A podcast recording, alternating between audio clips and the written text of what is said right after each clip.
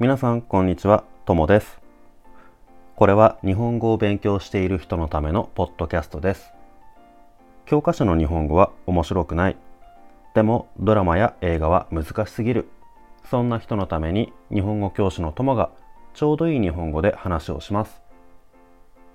今日のテーマは日本の生活についてです。前のエピソードで日本の生活について少し話をしました。ちょっと難しい話でしたが皆さんは分かりましたか？日本の生活の中の食べ物について話をしました。俺のおすすめの食べ物はコンビニのおにぎりでした、えー、あまりちゃんとした料理じゃありませんが美味しいので皆さんもぜひ食べてくださいという話をしました。それじゃあ今日はコンビニのおにぎりだけじゃなくてコンビニでできること。コンビニについてもう少しいろいろな話をします。皆さんは日本の文化や日本人の生活について何か読んだり聞いたりしたことがありますか？日本の昔からある有名なものについては皆さんも聞いたことが多分あると思います。でも日本人の毎日の生活について知っている人はあまり多くないと思います。ですから今日は日本人が毎日の生活でよく使うコンビニについて話をします。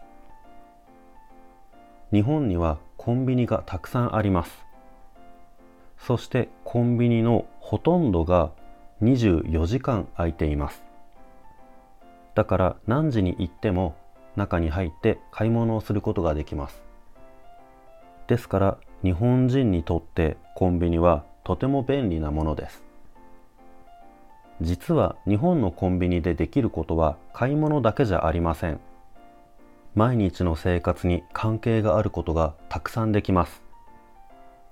例えばこれは日本だけじゃなくて他の国にもありますがコンビニの中に ATM があります。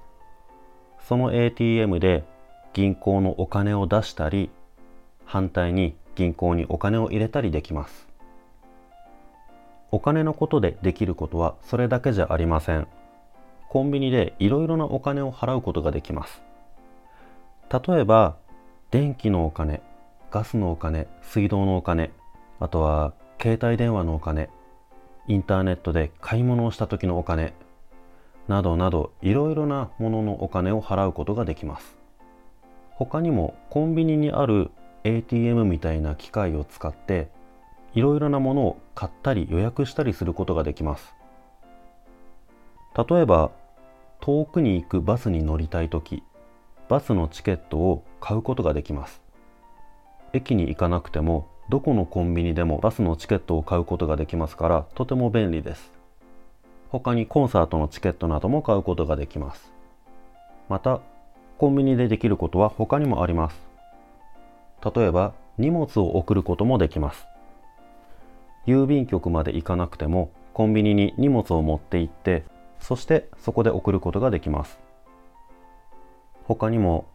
ほとんどのコンビニにはコピー機があります。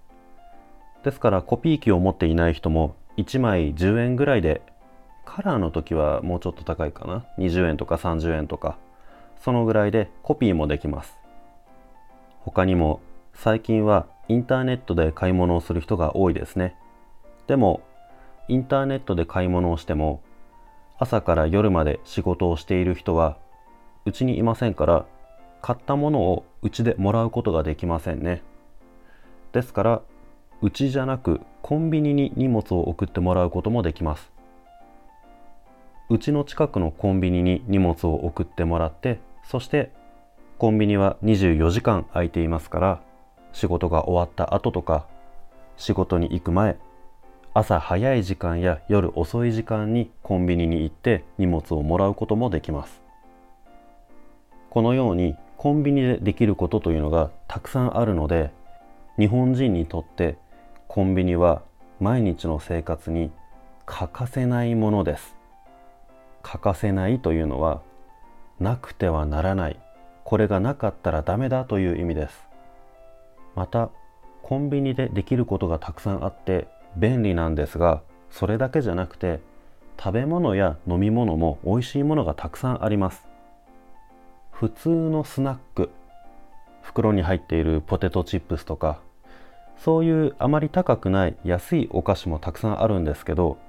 大体のコンビニにはもっと高いケーキとかプリンとかそういうお菓子も置いてあります。いろいろなコンビニの会社が自分たちのオリジナルの美味しい料理とか食べ物とかそういうものを作ってたくさん置いていますから日本に来たらぜひぜひいろいろなものを食べたり飲んだりしてみてください。ただコンビニはとても便利なんですが実は最近24時間じゃないコンビニもあります。毎日毎日24時間空いていると働く人がとても疲れます。最近それが日本で大きな問題になっています。ですからこれから少しずつ24時間じゃないところも多くなるかもしれませんから皆さんが日本に来た時はちょっと時間に気をつけてください。さてそれじゃあこれが日本のコンビニです日本人が毎日の生活で使うものですが